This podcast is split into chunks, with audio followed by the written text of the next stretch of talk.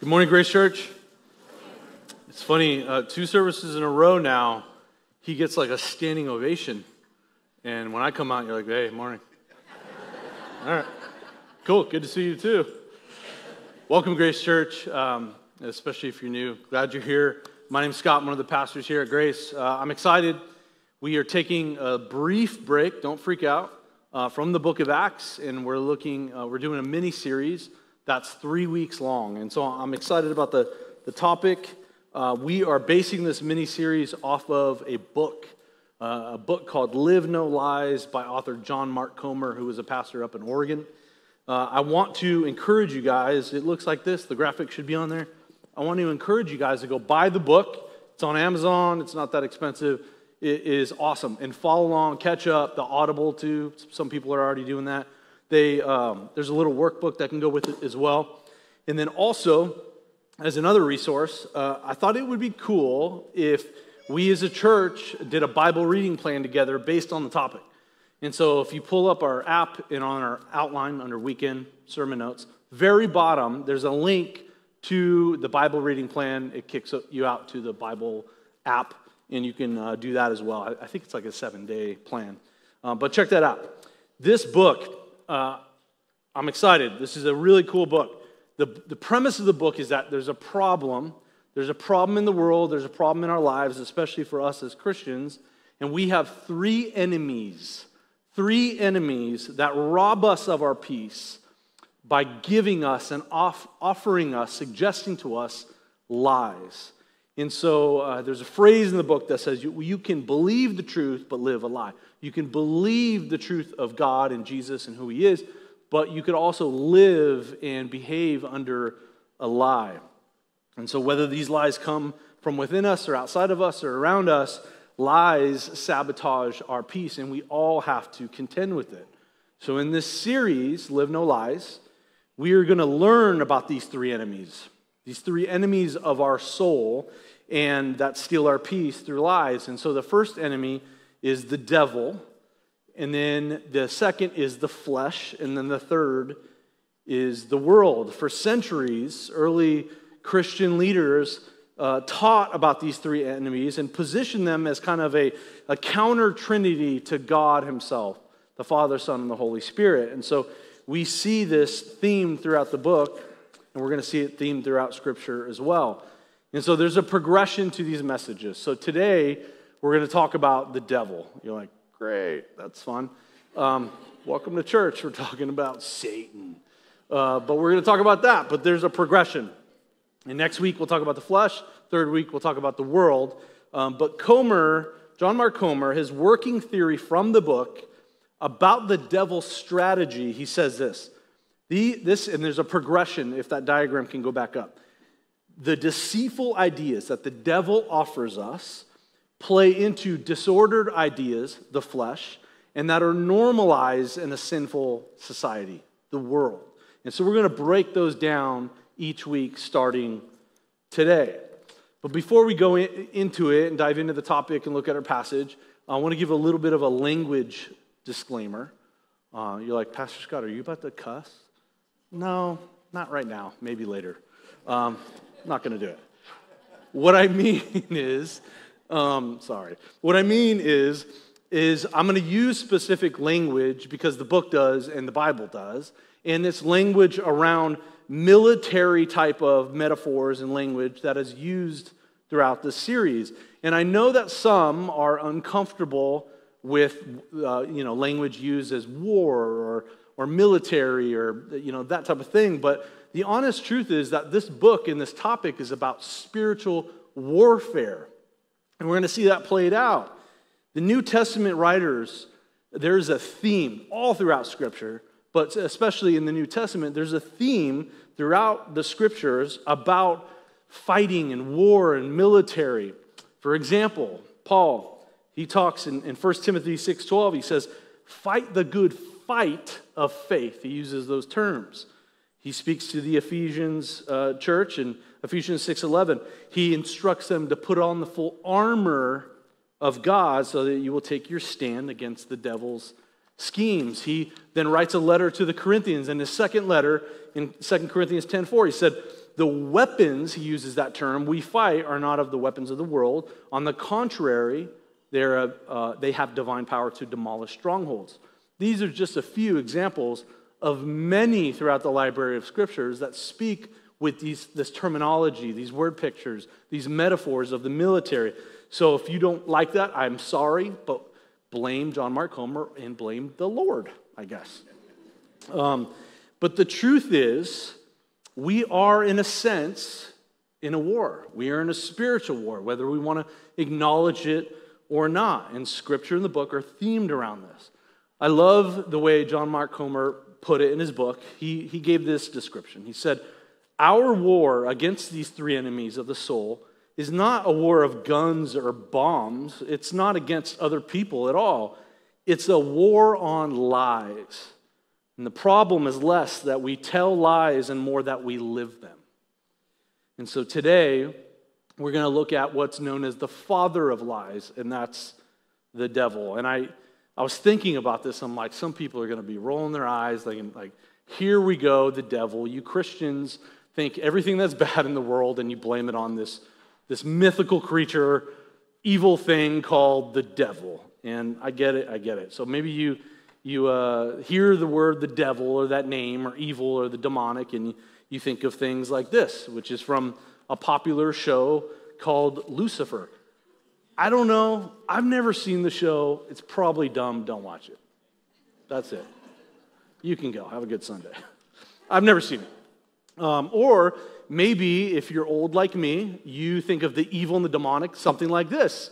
And if you're in college, you're like, what the heck is that? I don't know what that is. This movie terrified America in the 80s. Like, no sleep in the 80s. That didn't happen. Uh, Poltergeist was freak. It was so freaky. Um, I watched it and I thought it was dumb. But people freaked out, and it, it just was what it was. Um, it's about demonic possession and all that t- type of thing. Or if I found that if you use Google Magic, you come up with things like this. And you're like, what is this? I don't know. He's musical. It sounds like he's into music. I don't, I don't know. It was weird. No clue what this is from. But if you Google it, the devil, this is what comes. But we have all these imagery inside of our heads because what is shown, what we're shown of Satan or the devil or the concept of evil or the demonic and who the devil is and so, what I wanted to do is that present that to say, let's instead look at Scripture. Let's look at a passage that gives a really good description and kind of kicks us off in the right direction of who the devil is. And so, John 8, just one verse we're going to read together. Verse 44, I'll read it slow for you. Read with me.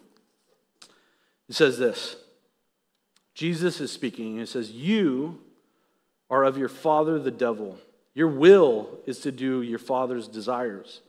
He was a murderer from the beginning. It does not stand in truth because there is no truth in him. When he lies, when the devil lies, he speaks out of his own character, for he is a liar and he is the father of lies. Some pretty harsh words from Jesus.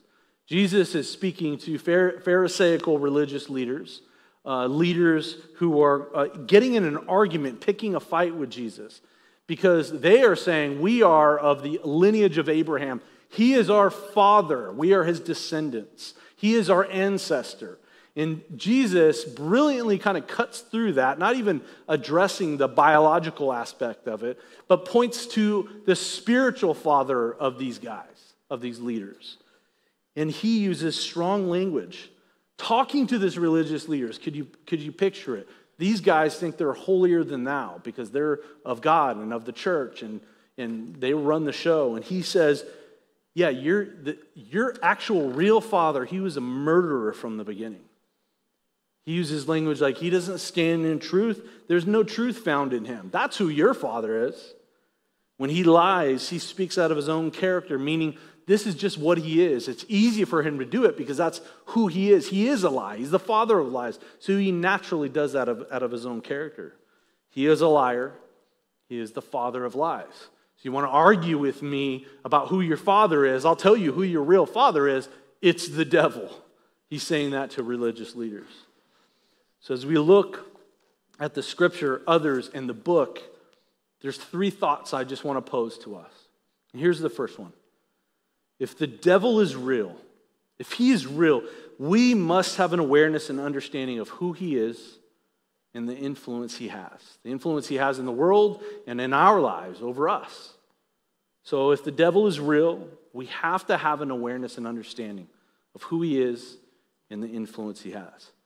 Like, I know, really profound, Scott, but it's just basic and true. We need to understand him. We need to know the enemy. We need to understand who he is and what he does. But with Christians, there's two temptations nowadays. We live in 2023, and so the temptations are this. On one side and one camp of Christians, we ignore him.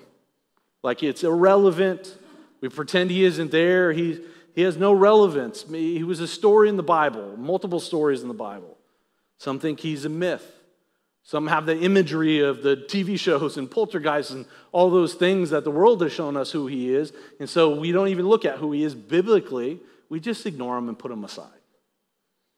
The other camp, the other side, overemphasizes the devil. He is everywhere, causing every little thing to go wrong. And in my notes, I said, Stop being a weirdo.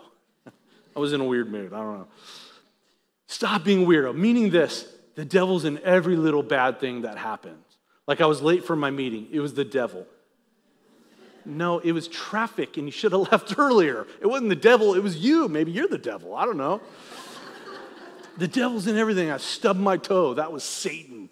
No, you, you just can't see. You need new lenses, I guess. Like we blame the devil for everything. Have you ever met someone like that? You're like, chill out, bro. It's a little too much. Your spouse, when you're fighting, is not Satan. He or she, or they're not the devil. Your kids, they're not the devil. Maybe some of yours are. Um, just Pastor Jesse's kids. They're Satan, that's it. He's here so I could say it. The devil is not every little bad thing. Things happen. We live in a fallen world, but he is present, he is there. C.S. Lewis says it this way There are two equal and opposite errors into which our race can fall about the devils. One is to disbelieve in their existence, the other is to believe and to feel an excessive and unhealthy interest in them. They themselves are equally pleased by both errors and hail a materialist or a magician with the same delight meaning the devil doesn't care what extreme, but pick one of those. But instead, as Bible believing Christians who want to look to God's word about what it says about the devil, who wants to fall in line and trust what Jesus believes to know to be true, we want that to be to know and to, uh, to be true for us. We need to have a balanced perspective and not claim one side of that coin or the other, but to be aware of the devil and his schemes and what he does but not have an over uh, an overemphasizing knowledge of him and say he's in every little thing.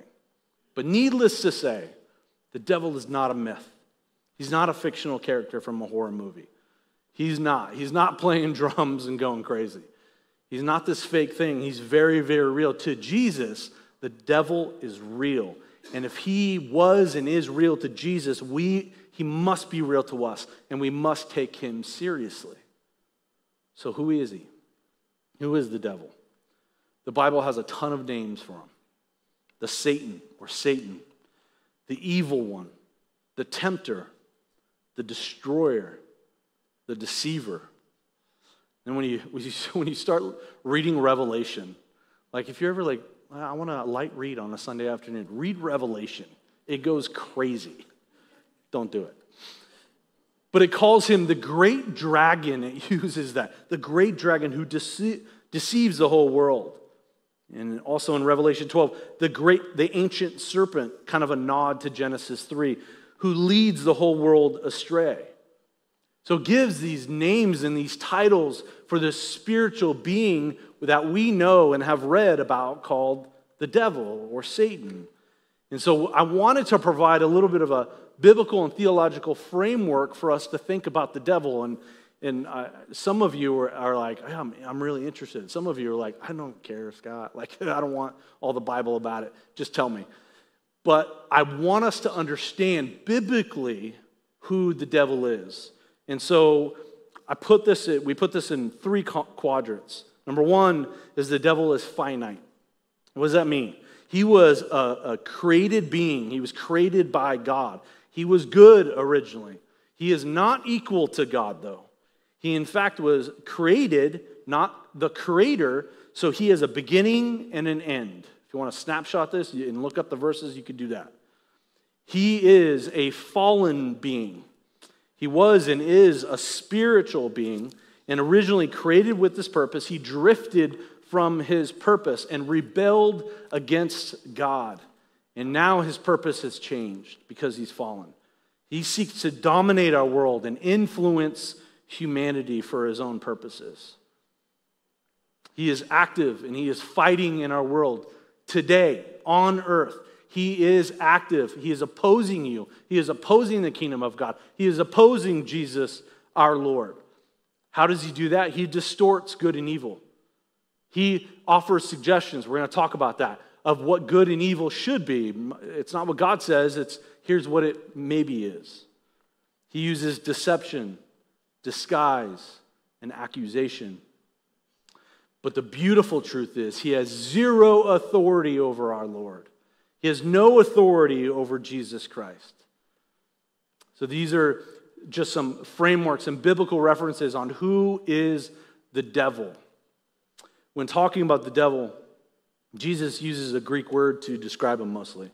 It's diabolos. It's a, the verbal Greek, uh, uh, root word is meant to slander or to accuse. And when it's in the form of calling someone a name, it's the accuser.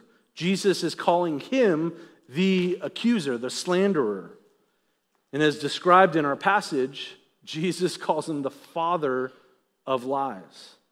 So this is who biblically who the devil is, who Satan is, and make no mistake that we are at war with him. We're in a spiritual war against him and against his lies. And so we need the understanding of who he is, and then we need the understanding of, of what he does and how he influences. And so, what he does, how he influences you, how he influences me, is he offers deceptive ideas to us, and he tells us lies. One of the early church theologians, the early church fathers, his name is Evagrius Ponticus. He claimed that there's this demonic temptation that we are fighting against. And it's what's called logismoi. It's a Greek word. It means thoughts or thought patterns or internal dialogue or internal patterns. In John Mark Comer in the book, he, he, he talks about this concept of logismoi. And he goes further and he says, in psychology, they're called mental maps. And mental maps are like roadways. And so you're born and you're raised a certain way. And so there are people, places, and things. There's experiences and influences over you that have affected what you believe, uh, what your worldview is, what you think about God, what you think about sexuality, about money, about career and family, your view on marriage, just everything. And so you've landed at this set of beliefs, and, and maybe you've landed at your political affiliation. It's all because of these mental maps or this logismoi, these thought patterns or internal dialogues, and they've been influenced by outside forces to land you wherever you land on your belief system of the world, of yourself, of your purpose, of God. We all have them. And if you're thinking, not me, you're lying. See, I just proved to you that the devil is real. But it's true. We all have them. We all have defaults. I'll give you an example. I'll be, I'll be a little vulnerable, just a little, not much. Because of who my father was, I believed certain things about myself. I just did. At a very, very early age, I knew my, my dad was a criminal, he's a drug addict, he was in prison. And so I had this belief system. I remember even at, in my, before I was a teenager thinking, the apple can't far, fall too far from the tree. So that's the quality of person I am because he's that, I, them, and this. And so I probably am not suited to succeed in life as an adult at certain things. I'm not that smart. Um, I just, I'm going to fail. So why try? All through school, why try? I don't care. Whatever. This is the quality that I come from. Therefore, this is kind of who I am. It may seem silly to you. But then on the other hand, I had a spiritual father, my best friend's dad, Mark. And Mark loved me. He had a funny way of showing it sometimes. But he taught me the gospel. He told me about Jesus. And this is the way he would talk to me when he would see it playing out. Because I would say certain things like, yeah, I, I can't do that. That's not something I could do. And he would say, Scott, are you an idiot? Of course you could do that. And so part of me, I'm like, did you just call me an idiot? So kind of felt bad, but also feel good that you, you think that of me. And so he started pouring into me this confidence and building me up. And so these two competing forces internally as a 43 year old man play out all the time. This is from childhood, folks. And I'm 43 years old. Every time I preach, throughout the week before I preach, oh my gosh, Scott, who do you think you are that you can get up and talk about the Bible? You're an idiot. You're a horrible communicator. Like all of these thoughts start playing out in my head, and I'm like, oh my gosh, you're right. Who are you talking to? Myself. and I'm like, you're, you're right. I can't do that. Who, Jesse, you're up, bro. I can't do it. like, I start, I don't say that, but I start thinking down this path of like, I'm going to fail. I'm completely going to fail. I'm a failure, so I'm going to fail. That's the result of being a failure. And here's the thing, and I have to do it every single time I have to identify that lie. That's a lie. And even though I know it's a lie, and I know God's truth of who He says I am, I am an image bearer of Him. I can communicate His truth. He has given me the ability to do that for years now. But yet I'll still walk in the lie for hours and days. And I'm like, what is wrong with me? Like, have I not learned the devil's schemes? Those are lies from the devil. That's how he deceives. You see the mental maps, the logismoi, the thought processes, those patterns within us. And I want you to identify what those are for you. Because if you don't, the devil will use them. So you have to understand not just who the devil is, but how he's working out himself and his lies that he suggests and offer you all the time. It's so vital in the life of the believer, of the disciple of Christ. There are lies that you and I believe that are so far from the truth, and we know. I know when I think those things. Those aren't from me. Those definitely aren't, that's not from God. And I know the truth, and I need to rest and trust in God's truth. There's a reason that over, over 40 times in the New Testament, we are warned against the devil's deceptions and lies that are offered to us. Over 40 times in the New Testament. Why? Because it's a real threat. It will cripple you, it will hold you captive. It just will. So think about what those are for yourself. They're not truth, they're lies. When you think about truth, I wanted to give us a definition. It's that which corresponds with reality. If you look it up, in I study psychology, we've, we've gone through what truth is. It's that which with, corresponds with reality. Like I could say, uh, the Padres are the best. I mean, they're really good. Is that really true? Uh, does evidence tell us, does, does that correspond with reality, what we're all experiencing here? I don't think so, you guys. It's just not. I was, uh, I was just in Sacramento visiting family, and I was hanging out with my cousins and my aunt and uncle, and I um, got to visit my cousin, and he had his uh, young daughter and son. And I haven't seen them since they were like really little. And so his daughter, um, she's got some sass. I like it. It's kind of cool. She goes, Who are you? And I go, I am your family. And she goes, No, you're not. And I go, Yes, I am. Your dad is my cousin, and we grew up together. And we, we did stuff together. We went to these weird camps together, and it was awesome. I love your, your dad as my cousin. And she goes, You look way older than my dad. and I said, I don't like you. but I'm like, Well, let's test. Does that correspond with reality? She was kind of right. She was kind of right. I, I look old, okay? And I'm like, I'm only 43. And she said, That's ancient. I'm like, I'm leaving now. But that which, which corresponds with reality. Is it true or is it not true? Is it a reality? Do I look old? Shh, rhetorical. is it true?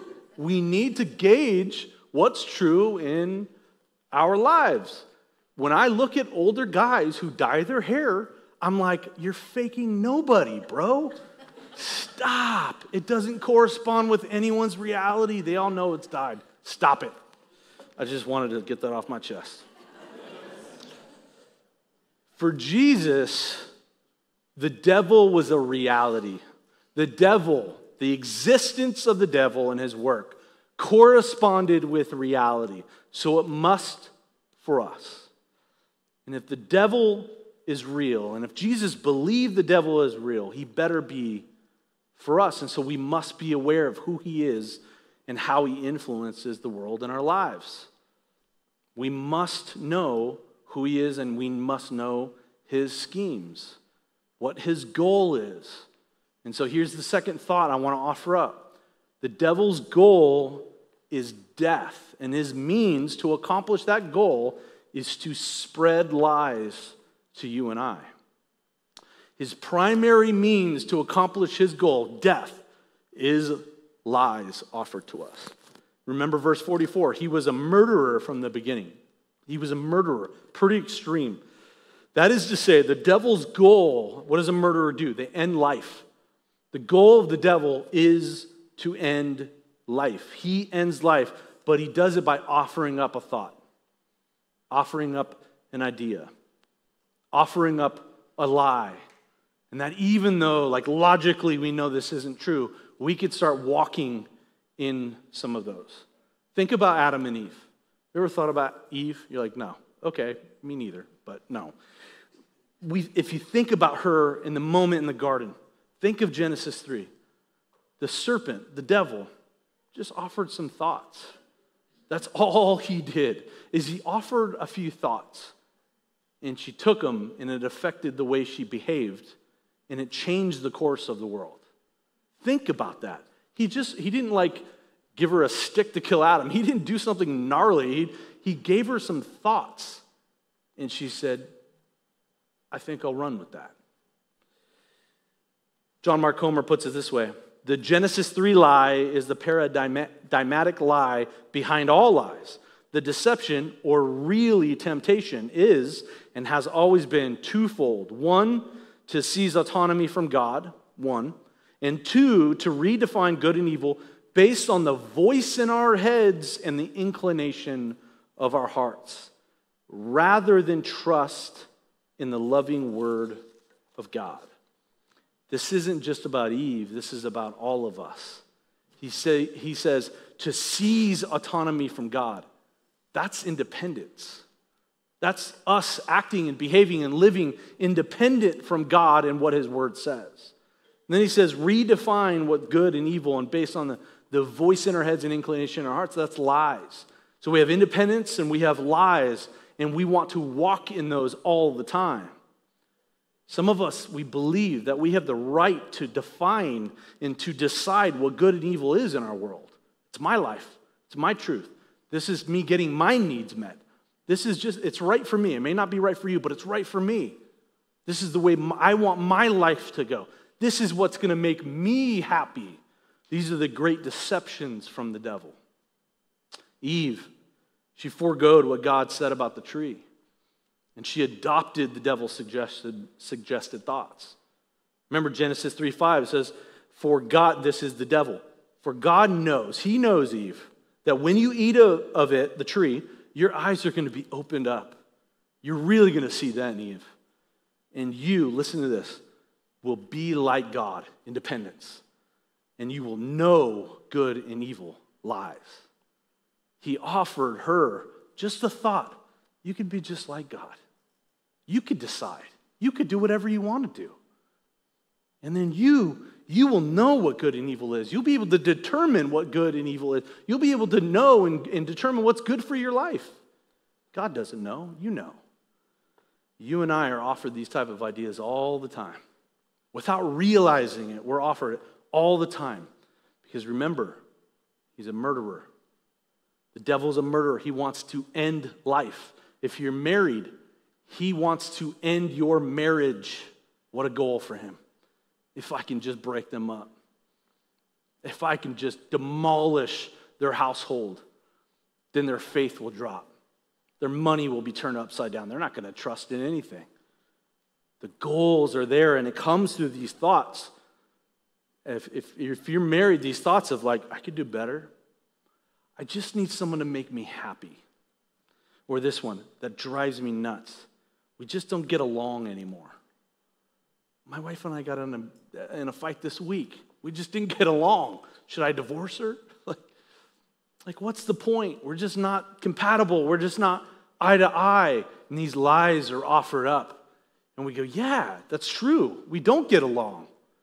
He doesn't make me happy. She doesn't make me happy. They're dysfunctional.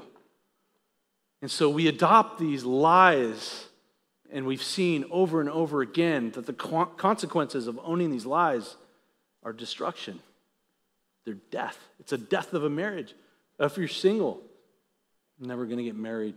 It's not for me, which is cloaking the real truth of, I don't think I'm worthy. I'm not good enough. I'm not attractive enough. All of these thoughts and ideas. Or what about thoughts about yourself? Like me, I'm just a failure. I will inevitably fail everything. Or how about, I am my past. I'm, I'm what I've done in the past. That's because I've done that. That's who I am. That's called shame, by the way. I am what I feel. How about that? If I feel something for long enough, that's just who I am. I'm going to start walking in that feeling because I deserve it. I feel it. God created me that way, so I feel it. I'm going to walk in it. The devil's lies. How about this one, which seems so good? I can do it myself. Like this, I got this. There's so much really awesome self help stuff, even in the Christian world. And you're like, who doesn't want to self help on a Monday morning when they start the week, right? Give me a cool quote on Instagram. Make me feel good about myself. I can do this. I'm going to hustle. This is about me. I could be successful. I'm going to be successful because I'm a successful person. And so you just walk in that. You know what the dangerous part about those are? There's truth in some of that. You remember The Secret years ago? It was a book, it was a whole thing called The Secret. Look it up. Don't, it sucks. But The Secret. The most dangerous part about The Secret is you can manifest any life in any situation you want. The dangerous part is it's laced with truth, but it's hidden amongst a bed of lies. It is so dangerous and deceptive. And so we have to discern what's good for us or what isn't. The worst one that I see all the time I deserve to be happy. I just want to be happy. Don't I deserve that? No. How's that for an encouraging word from a pastor? No. Find me a Bible verse that says you deserve to be happy. The goal of life is not my happiness, it's not your happiness. The goal is to commune with our Creator and walk in His truth. The result is happiness, true joy. But that's not the goal. We want that as the goal, but that's the consequence. That's the result. That's the symptom of walking in truth. And lastly, what happens to us is it affects things, affect the way we think about God. And lies are offered to us about how we view our worldview, about spirituality and all the spirituality that's happening these days that just kind of sidestep God and who Jesus is as the Savior of the world. Remember the great lie offered to Eve you can be like God. Or how about this? If you haven't thought it, sometimes it's a feeling God's just withholding for me. He doesn't really want what's good for me. He doesn't really want to meet my needs. He doesn't really want me to be happy. You know, the Bible talks about a sexual ethic, but I'm going to walk this way because it, it's what makes me happy. It's what makes me feel good. And it's sad and it's hard, but it's also true with me, with you. We often view God through the lens of our circumstances. Everything goes wrong, and so we look at God with that. He'll, he'll never show up, He'll never bless me. Isn't that what happens to us? But what I've seen and noticed in that example is when we look at God through the lens of other people and through circumstances of things going good or bad, the deception isn't in the circumstance, it's through our interpretation of it. It's through how we, on our own, interpret what's happening in our world, what's happening in our careers, what's happening in our families. We, we want to do it ourselves. Instead of looking in God's word, We're walking on our own, just creating our own interpretation, and that's where we get deceived. So, everything, who we are, who you are, who you, what your purpose is, who God is, why things happen to you, we need to be critical thinkers. We need to look at, uh, you need to be critical of the sermons. I could, I could lie to you this whole time and it's not biblically true. You need to go back to scripture and say and see what I'm saying is true or not true and make your determination. We need to look at scripture to see if it's true. What corresponds with reality? Not my circumstances, but with God's truth. How do I view what's happening in my life through God's reality? What His truth says to be true. The devil wants to end you, but Jesus offers something else. John 10 10, Jesus speaks of this and he says, The thief comes only to do three things steal, steal, kill, and destroy. But in contrast, I, Jesus says, I come that they, that we may have life and have it abundantly. Jesus came to save you, to redeem you, to pay a price for you. But he did that, and he came so that we could experience life and live it very abundantly. But we will not live life abundantly apart from two things God and his truth, God and his word. We could try. I did that in my 20s. It doesn't work, folks. You could try to be independent. You can tr- try to go down that road of believing the lies. But you will never have true, true joy a true abundant life apart from God and His truth. So the third thought is this if the devil's influence is through lies, our resistance to his influence, our resistance to his lies, must be through the closeness of Christ and the knowledge of his truth.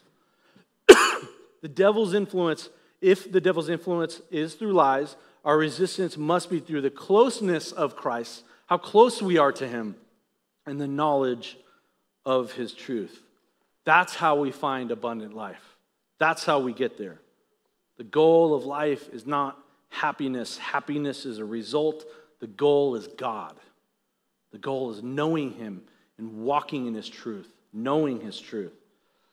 So let's talk about these two things the closeness of Christ and knowing his truth, but I want to do it in reverse.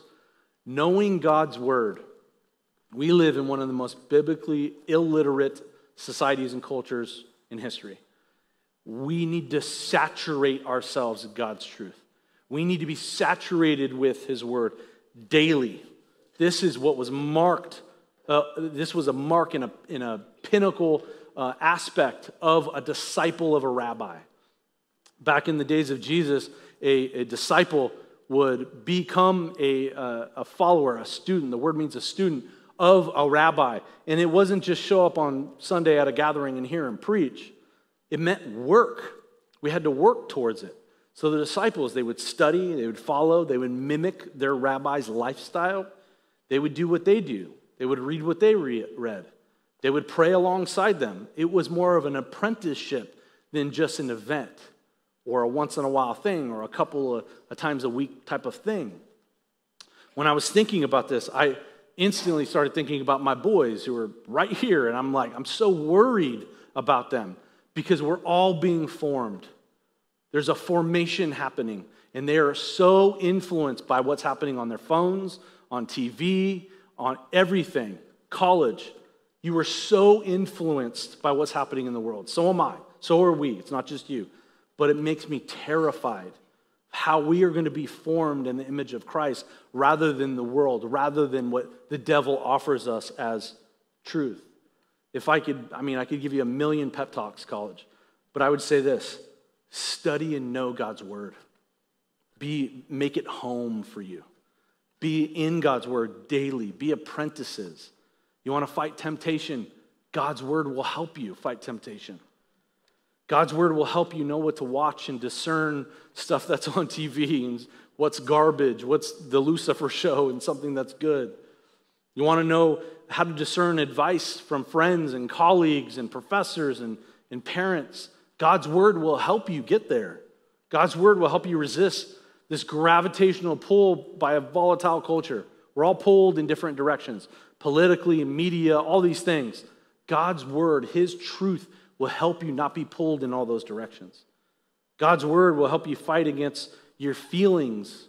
And instead of running with a feeling, you will not just abide in the truth of God, you will do it joyfully because you know Him and you know His truth and you know what's good for you because your heart is near His heart. His presence is with you. And so God's word is so important. I can't emphasize that enough. That is where we find God's truth. In Matthew 4, you'll read this popular story of Jesus. He was called by the Holy Spirit out in the wilderness and he was tempted by the devil. And the devil, he tried, man. He tried because God, Jesus was fully man and fully God at the same time. And he appealed to his flesh, his humanity. And uh, the flesh is something we'll talk about next week. He appealed to him and tempted him. And so, what you see is in, in verse 3 of Matthew 4, he is tempted with a false truth. And Jesus responds a certain way every single time. So, in verse 3, here's a false truth. Jesus said, It is written. Because he had to refer back to the scriptures of it is written this is god's truth. In verse 5 same thing with a different false truth that the devil offers him. And jesus responds it is written truth. Lie here's truth. In verse 7 he doubles down and said again it is written again here is truth to combat your lies and so if jesus needed to refer to scripture and know the word how much more do we need to? We need to know God's word. We need to read it daily. We need to read it multiple times a day. We need to be saturated over God's word. His ability, Jesus' ability to fight the devil's false truths and schemes and lies and thoughts and logismoi that he was trying to offer up, his ability to fight that off, it catapulted his ministry. That was right before he started his earthly ministry. And it empowered and enabled him to do everything he did as the Son of the living God. So for us, we need to do the same. We need to do the same thing. Remember Jesus' famous teaching in John 8, just a little bit before our, our verse in 44. In 31, it says So Jesus said to the Jews who had believed him, If you abide in my word, you are my disciples, and you will know the truth, and the truth will set you free. You remember that. And you'll notice that abiding in his word corresponds with knowing. Knowing corresponds with being set free. And so we're like, don't tell me what to do. I don't want the Bible to tell me what to do. We seek our liberation, our freedom outside of God's word when really it just imprisons us, it ensnares us, it tricks us. But according to Jesus, the true freedom is joyfully abiding in his truth, in his word. And you can't know that without reading his word. But also, we must be close to Christ. And I say that because I almost say that that is first. At Grace, we have reorganized ourselves around mission, and we talk about it a lot. There's a lot of things going on. An announcement comes up. You know, Liz gave the announcement. We got membership. We got all these things happening in our church. They're all amazing things. Amazing, amazing things do them, participate with them. But let's not turn to activity without intimacy. We need intimacy with Christ before we need the activity of doing life with Christ. We need to know God and His Word, not one without the other. Never. Knowing Scripture without knowing God will turn you and I into a judgmental Pharisee. We'll be a legalist We'll go around judging the world and telling them they're going to hell because of this or that or whatever. We're just like, yeah, I can rattle off a scripture and tell you how bad you are. Like, don't do that. Know Jesus. It will make you not only know and have biblical knowledge to encourage, but you'll have a humble heart to then love too. Both go together of knowing Christ and knowing His truth, knowing God and knowing His Word. His Word will transform us and it'll help us discern what's a lie and what's truth. So, mission, yes, amazing. But first, know God, know Jesus, be with Him. It will be the source to which you can go and live your life. You will be empowered from it. This book, Live No Lies, it's, it's a powerful tool, but it's more than that. It's not just a philosophical book about an evil being. It's a book about formation, about spiritual formation. The disciple was about spiritual formation. He's an apprentice. He's walk in step of his rabbi, and we are to do the same. So, as I close, I want us to see ourselves more as an apprentice, a disciple of Jesus, not just a member at a church. So that every day we can be aware of the devil, aware of his schemes, aware of the lies that are, we're told. We can ask ourselves, where, are, where am I vulnerable to lies? Or what are the lies that I'm already living in or walking out in? We need to look at our lives as spiritual formation as the disciples and apprentices followed their rabbi. They did quiet time, they fasted, they read scripture, they slowed down to pray and just be instead of do. They just sat with God and said, Speak to me, love me, be with me, may your presence be with me. And they sat in the presence of God. We need to be formed spiritually by our spiritual Father instead of being formed by the devil, his lies in the world. And here's the thing Scripture is the Word of God, it's living and it's true. And we have to saturate ourselves with God's Word.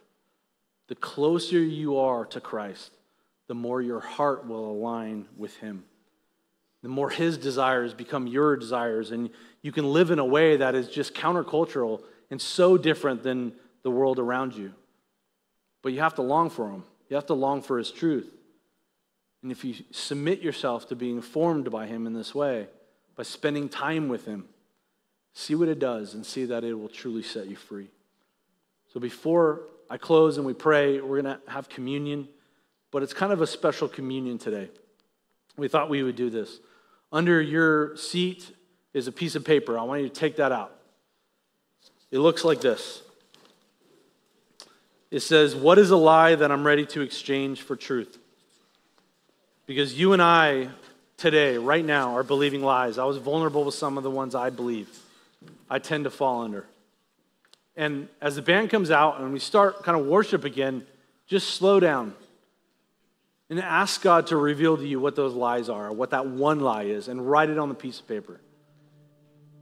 And then in the moment you come up, whenever you're ready, communion is for those of us who know Christ and we remember his sacrifice and the salvation we find in him. But you're going to come get communion, but you're going to drop what you wrote in that paper in the bucket. In, in a way, you're exchanging. You're going to say, I'm going to put down the lie and I'm going to pick up communion with God and the truth I find in the salvation He has given me. So that you can know God, know His truth, know His word, and walk in it. Let's pray together. Jesus, life today is not easy. There are things opposing us, opposing you that will cripple our walk with you, our relationship, our intimacy with you, that just get in our own head and it produces depression and stress and anxiety and, and bad relationships and just all these things. And we find that at the root of it, it's because we've believed something along the way about us or about you. And we've believed a lie, many lies. And so today, God, I, I pray that as we have looked at who your adversary is, the accuser, the father of lies, that we would be aware of who he is and what he does and his influence. And we would be able to discern the lies that are offered to us, and we can exchange that for your truth. May we, may we sit in your word and it would pour over our lives. Instead of it being a task, it's where we meet you. We would read your word in a way that, that maybe the, the, what we're reading would just read us and would have influence over us because it's your truth. And that you would be present with us. And that through knowing you, through knowing your truth, we would combat lies and our peace would not be stolen because we're in your presence. In Jesus' name, amen.